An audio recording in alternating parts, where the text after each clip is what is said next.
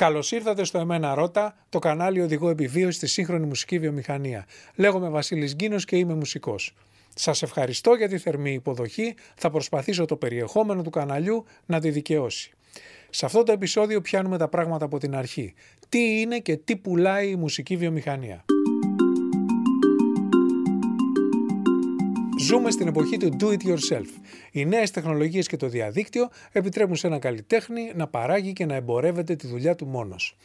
Οι παραδοσιακοί θεματοφύλακες, οι gatekeepers, τα στελέχη των εταιριών που αποφάσιζαν ποιες μουσικές είναι κατάλληλες για κυκλοφορία και ποιες όχι, έχουν σχεδόν αποκλειστεί. Και ο καλλιτέχνης αναλαμβάνει πολλαπλούς ρόλους που μέχρι πρότινος επομίζονταν ειδικευμένοι επαγγελματίες. Ηχολήπτες, παραγωγοί, εκδότες, δισκογραφικές, διανομής, έμποροι κτλ είναι μια μεγάλη ευθύνη.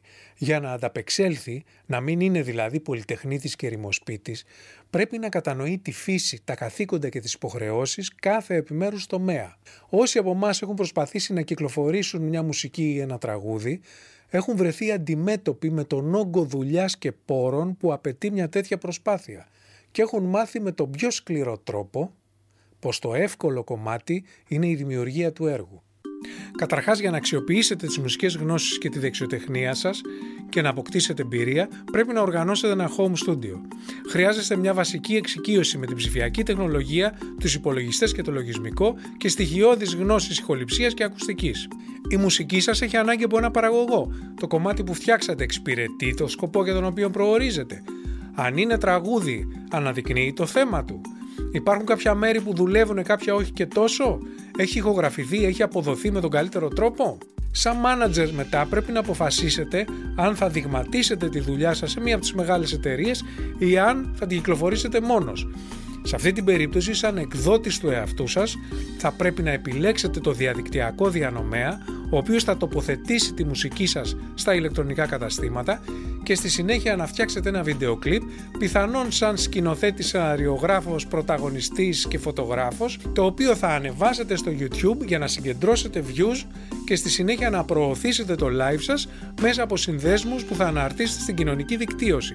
Ένας υπεύθυνος τύπου και δημοσίων σχέσεων. Σαν ατζέντη του εαυτού σας, θα πρέπει να επιλέξετε το χώρο και το χρόνο που θα παρουσιάσετε τη δουλειά σας, τους συνεργάτες που θα σας πλαισιώσουν και να κάνετε τις συμφωνίες με τον επιχειρηματία για τις αμοιβές και τη διαφήμιση. Θα πρέπει να οργανώσετε, να διευθύνετε και να πληρώσετε τις πρόβες. Σαν νομικός σύμβουλος, πρέπει να ελέγξετε τις συμφωνίες με τον επιχειρηματία ή συμβάσεις που θα κάνατε με έναν εκδότη ή με μια δισκογραφική. Σαν λογιστής, πρέπει να εξασφαλίσετε ότι τουλάχιστον θα καλυφθούν τα έξοδα. Ταυτόχρονα είσαστε ο γραφίστας που θα φτιάξεις το εξώφυλλο, το λογότυπο, την αφίσα, ο κομμωτής στη λίστα ο φωτογράφος και ο ρόουντι, γιατί τα μηχανήματα δεν θα κουβαληθούν μόνα τους. Εν τω μεταξύ, θα πρέπει να προσέξετε την επιλογή των συνεργατών, τις δημόσιες εμφανίσεις, τις πολιτικές τοποθετήσεις, τις κοινωνικές αναστροφέ, γιατί αυτά φανερώνουν με τον πιο άμεσο τρόπο προσωπικότητα, επίπεδο και κριτήριο. Και με αυτά η κοινή γνώμη συνδέει τον καλλιτέχνη με τον άνθρωπο. Όλα αυτά συμβαίνουν ενώ η καλλιτεχνική σας ανασφάλεια έχει χτυπήσει κόκκινο προς τα πάνω γιατί κάποιος να θέλει να ακούσει τη μουσική μου; Ενώ ο λογαριασμός σας στην τράπεζα κόκκινο προς τα κάτω. Είναι υπό το μηδέν. Τις προάλλες παρακολουθούσα μια συνέντευξη του Τζόμπο Ναμάσα τραγουδιστής, συνθέτης, κιθαρίστας βιρτουόζος, ο οποίος παραπονιόταν για τα ψίχουλα πραγματικά που παίρνουν οι δημιουργοί και καλλιτέχνες από το streaming. Ένα ραγδαία εξελισσόμενο τομέα, την κινητήρια δύναμη ανάπτυξης αυτή τη στιγμή της βιομηχανίας. Τα σχόλιά του για την ανισοκατανομή των εσόδων σε βάρος των καλλιτεχνών ήταν και εύστοχα και τεκμηριωμένα. Παρόλα αυτά, μαρτυρούν μια συντηρητική θεώρηση της βιομηχανίας η οποία εκφράζει το στερεότυπο της ρήξης ανάμεσα στα στελέχη και τους καλλιτέχνες. Οι επαγγελματίες εκμεταλλεύονται τους καλλιτέχνες και οι καλλιτέχνες αδιαφορούν για την επιχειρηματικότητα. Αυτή η δυσπιστία που δικαιολογείται με βάση την εμπειρία του παρελθόντος δεν μπορεί να είναι το μόνο μέτρο για κάθε νέα προσπάθεια και για κάθε κριτική. Οι συνθήκες έχουν αλλάξει και ο χώρος βρίσκεται σε ένα μεταβατικό στάδιο. Είναι κρίμα τέτοιοι μουσικοί να μην αναγνωρίζουν τα νέα δεδομένα, τις νέες συνθήκες και να μιλάνε για καρντασιανοποίηση της μουσικής. Η μουσική είναι τέχνη, επιστήμη και επιχείρηση και πρέπει να γνωρίζει κανείς και τις τρεις αυτές αντιφατικές πλευρές της. Είναι απαραίτητε σε μια μουσική σταδιοδρομία. Από πού λοιπόν να ξεκινήσει κανείς την έρευνα για ένα τόσο πλατή και σύνθετο θέμα, από τη μουσική φυσικά. Αμάρτησε μαζί μου και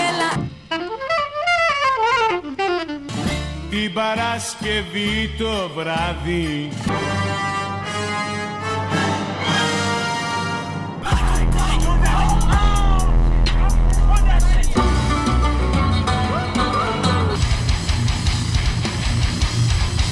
Το τι είναι μουσική, πώς είναι η μουσική, τι σημαίνει, τι εκφράζει η μουσική δεν είναι ερώτηση, είναι συζήτηση.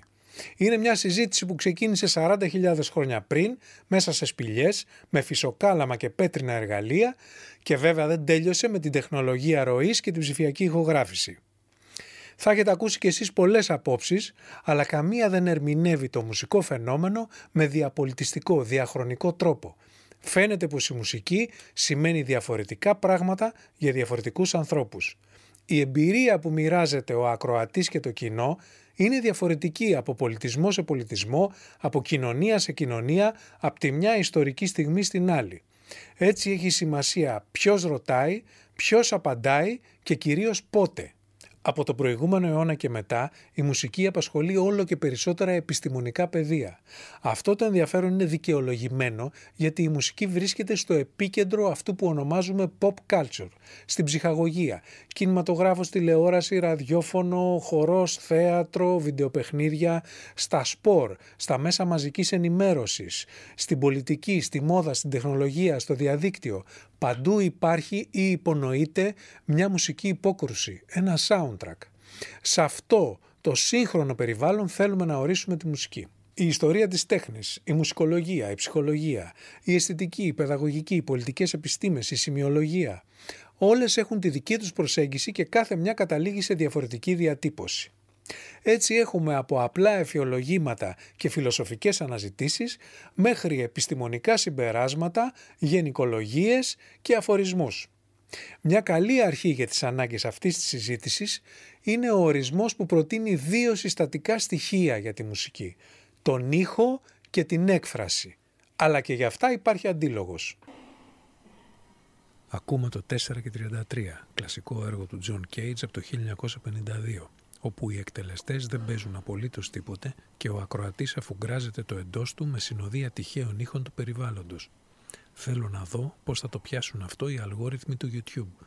Υπάρχουν πολλά έργα που αποτελούνται αποκλειστικά από παύση, απόλυτη σιωπή. Ένα πρόσφατο παράδειγμα είναι το άλμπουμ Sleepify των Wolfpack του 2014. Οι τύποι είχαν τα κότσια να το ανεβάσουν στο Spotify όπου δεν υπάρχει πια. Τα έργα αυτά δεν απορρίπτουν τον ήχο σαν συστατικό της μουσικής. Ισχυρίζονται είτε πως η εμπειρία της ακρόασης μπορεί να περιλαμβάνει και την απουσία ήχου, είτε πως οι μη κανονικοί ήχοι, οι τυχαίοι ήχοι, οι θόρυβοι, μπορεί να ανήκουν σε μια μουσική παλέτα.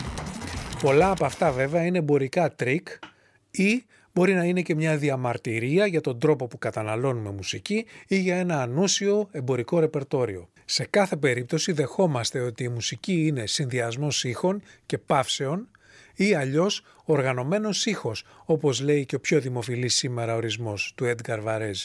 Η οργάνωση αυτή που την ονομάζουμε σύνθεση προϋποθέτει μουσική πρόθεση εκ μέρους του δημιουργού, η οποία μπορεί να εμπεριέχει και αυθόρμητα ή τυχαία στοιχεία, στοιχεία που γνωρίζουμε πολύ καλά όσοι γράφουμε, τραγουδάμε ή παίζουμε μουσική.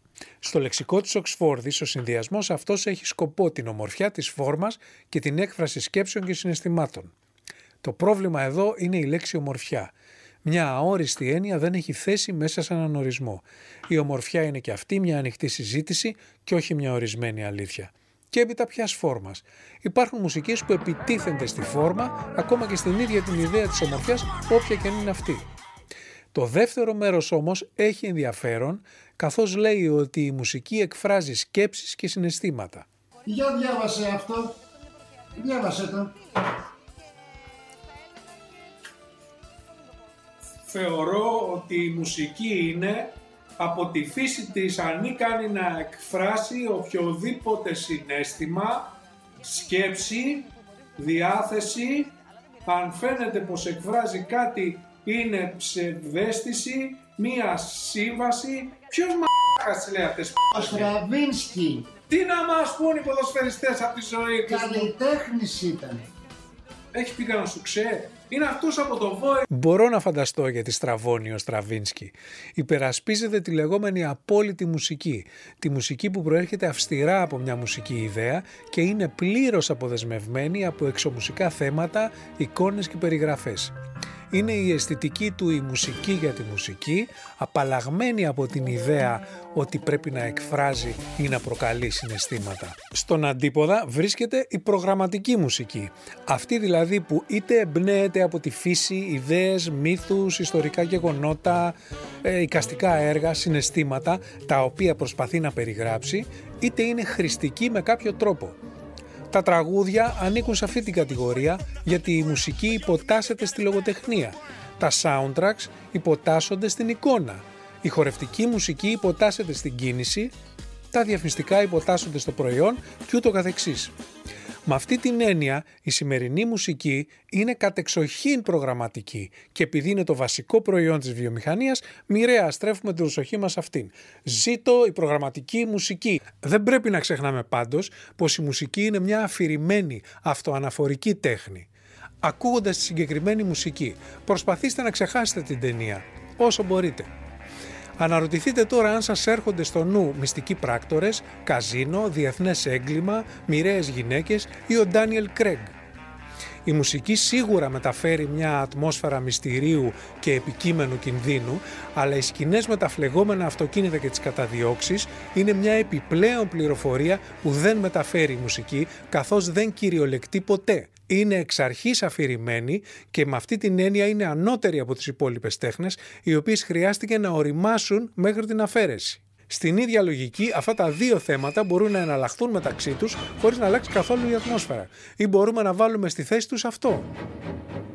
Φυσικά υπάρχουν πολλά μεταβατικά στάδια ανάμεσα στα δύο άκρα, απόλυτη και προγραμματική μουσική.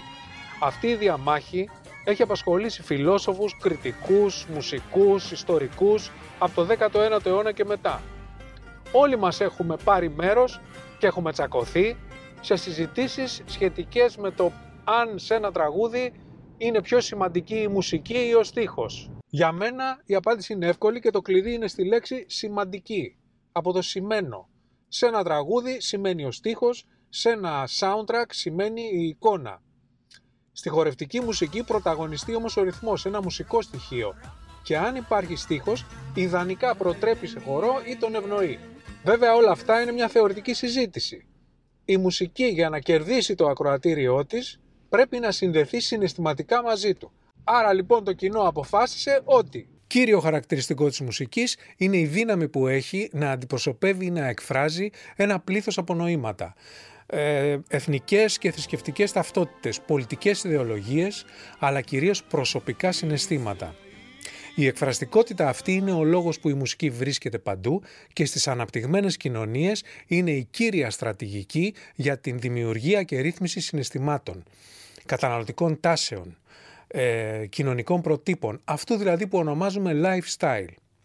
Είναι μια μορφή συναισθηματικής χειραγώγησης εκφράζοντας ένα συνέστημα, μια θέση, μια διάθεση, μια σκέψη, επιδιώκεις να το δημιουργήσεις και στον ακροατή.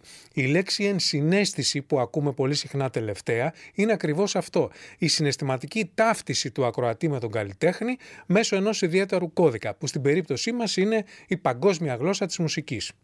Με απλά λόγια, αυτός που συνθέτει, τραγουδάει, παίζει μουσική, προσπαθεί να παρασύρει τον ακροατή σε ένα δικό του κόσμο, πραγματικό ή φανταστικό.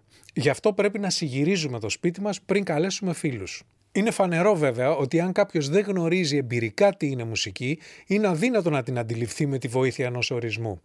Στην πραγματικότητα, μόνο η τέχνη μπορεί να μιλήσει για την τέχνη, καθώς οι αισθητικές απολαύσεις δεν εξηγούνται ορθολογικά, βιώνονται. Φανταστείτε ότι προσπαθώντας να ορίσουμε την πανέμορφη γυναίκα, την παραδίνουμε σε ένα χειρούργο και σε ένα ζωγράφο. Ο πρώτος θα μας περιγράψει με κάθε λεπτομέρεια όλα τα μετρήσιμα χαρακτηριστικά και την ανατομία μιας όμορφης γυναίκας. Ο δεύτερος θα μας μεταφέρει τη συγκίνηση που νιώθει αυτός που τη βλέπει. Οπότε, για τις ανάγκες μιας συζήτησης που γίνεται εδώ και τώρα, ας συμφωνήσουμε ότι η μουσική ως τέχνη είναι οργανωμένος ήχος που εκφράζει σκέψεις και συναισθήματα. Βέβαια, η μουσική είναι και ένα πολιτιστικό αγαθό με ιδιαίτερα κοινωνικά χαρακτηριστικά και ένα βιομηχανικό προϊόν που παρασκευάζεται με συγκεκριμένες προδιαγραφές. Αλλά για αυτά θα μιλήσουμε στο επόμενο επεισόδιο. Μέχρι τότε, γραφτείτε στο Εμένα Ρώτα και πατήστε και το καμπανάκι δίπλα για να ενημερώνεστε για τα καινούργια βίντεος. Μπορείτε να επισκεφτείτε και το vasilisginos.com όπου υπάρχουν τα βιβλία μου, τα CDs με τη μουσική μου και το blog που δημοσιεύω ανάλογο περιεχόμενο. Μπορείτε πάντα να γραφτείτε και στα μαθήματα για το μουσικό επάγγελμα και την ηλεκτρονική μουσική στο Οδείο Τέχνης του Γιώργου Φακανά για να τα πούμε και από κοντά.